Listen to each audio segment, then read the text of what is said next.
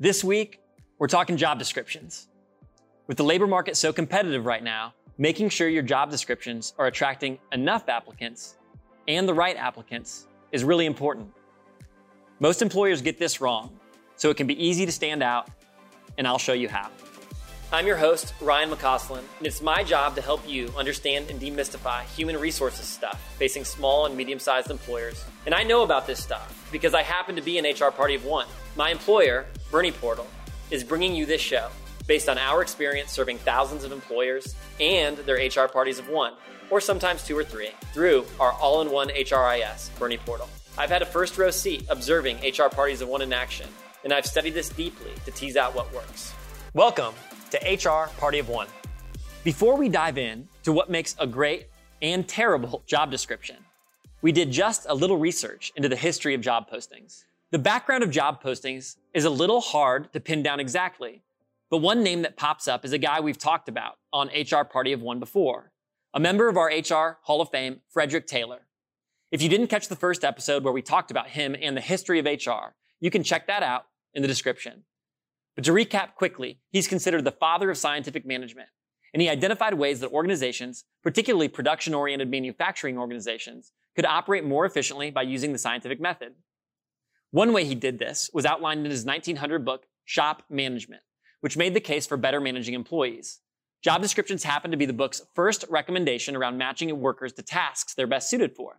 This isn't a mind blowing insight for today's HR pro or hiring manager. But this is where that practice became a standard part of the way businesses and their staff were organized. In the early 20th century, job descriptions became a thing, but generally they weren't any good. People didn't put a ton of thought into job descriptions. Primarily, they were advertised in the newspaper, and so there were space constraints. They often briefly described the nature of the work, and when it came to comp, they usually described it as, quote, competitive pay and benefits. Help wanted ads became more sophisticated as advertising and graphic design became a thing, then the big game changer was the advent of online job boards in the mid 90s. So Monster, CareerBuilder, and the earliest version of Craigslist. By the 2000s, this was really the standard practice for advertising a job. Monster bought jobs.com in 2002. LinkedIn was launched in 2003 and Indeed was launched in 2004. By the way, the guy who founded monster.com is Jeff Taylor, and I saw Jeff speak at a Harvard Business School conference once. He, he said that when he told his wife he was creating an online job board and calling it monster.com, she called him an idiot. Despite the name, it worked out. When job descriptions went online, they were no longer limited by space.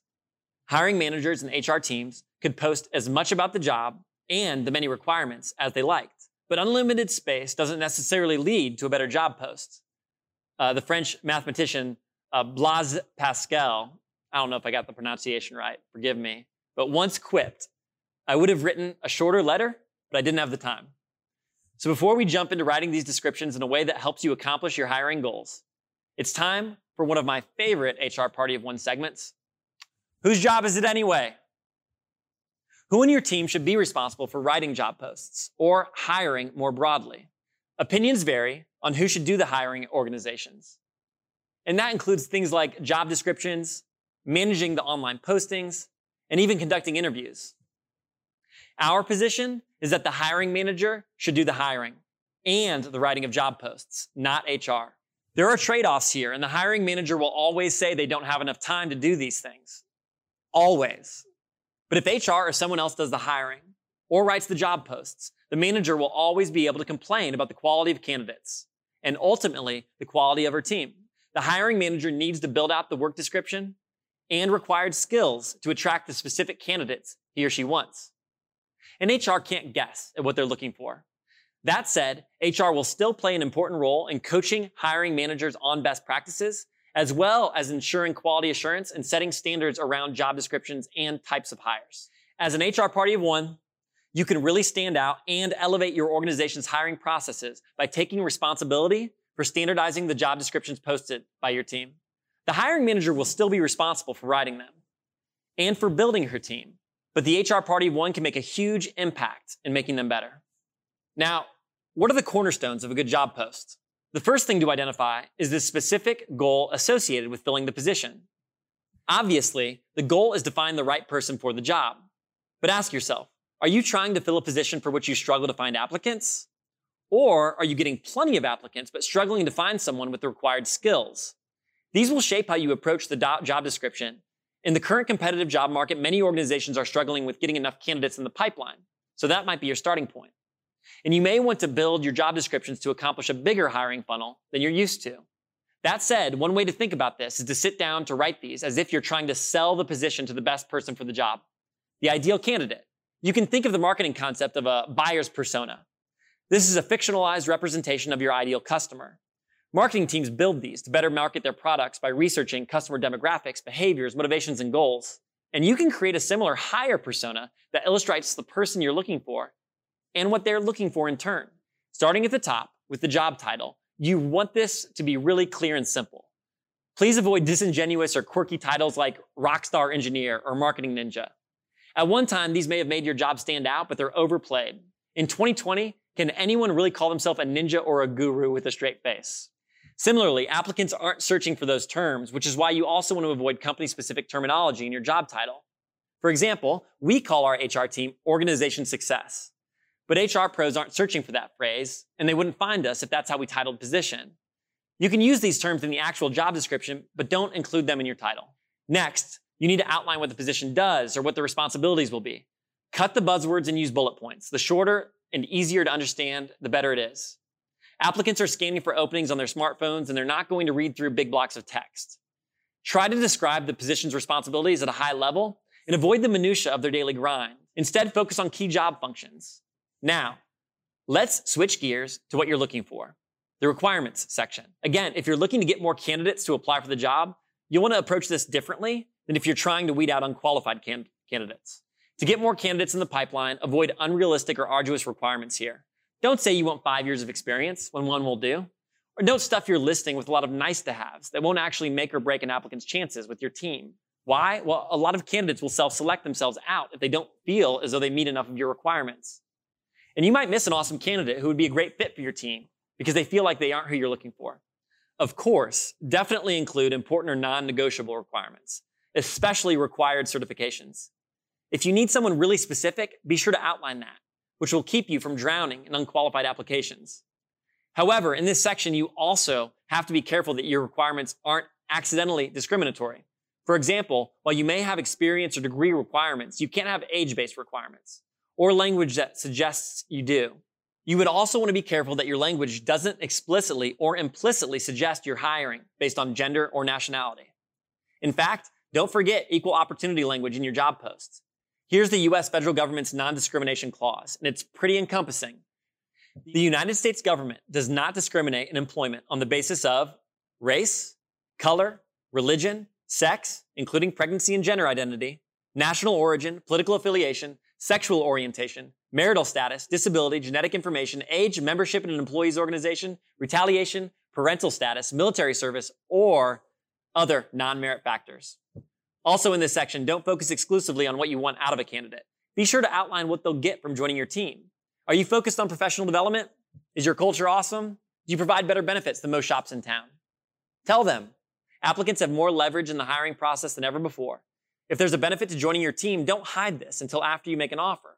Play it up. Another thing to include is a target compensation range. Many organizations don't do this, but it's a great way to ensure neither the company nor the applicant are wasting their time for a position that doesn't meet their salary needs. Further, when it comes to target comps and experience, make the ranges small. For one, if you have a big salary range, candidates will come in at the top, expecting the top. Second, wide ranges indicate to candidates that you don't really know exactly what you want out of this role. Do you have five years or 15 years of experience? Now, let's say you're trying to hire for a particularly hard to fill position. Every organization has these positions that are hard to hire for and may experience higher rates of turnover than other parts of the business. Getting people in those seats can require a lot of time and energy from hiring managers. One way to approach these roles is through radical transparency. Be honest with applicants. Tell them they won't be in the role forever and tell them why. Do team members generally move into a new position within a year? Do new hires burn out quickly and move on? Whether it's a job that's hard to hire for or not, make sure the job description is detailed. Here's a real example. I'm hiring an office administrator right now. You can see it online. Here's the job description. In this role, you'll support the entire organization by performing back office operations that keep us going and growing. Responsibilities include managing accounts receivable, making sure we get paid, running payroll, onboarding new employees, and setting up their iMacs, event planning, like coordinating monthly lunches and internal training conferences. You'll also play a critical role in supporting our TPA business by creating and uploading financials to banks, processing payments to businesses and individuals, and entering COBRA payments in our COBRA management software tool. This is an excellent opportunity for anyone who loves solving puzzles and is interested in learning, and the right person will likely have some experience performing some of the tasks described above.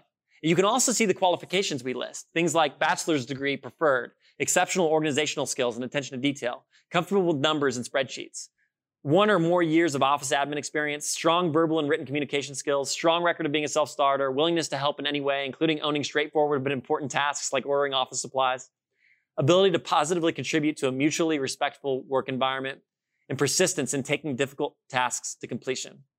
And finally, here's how we describe compensation and benefits.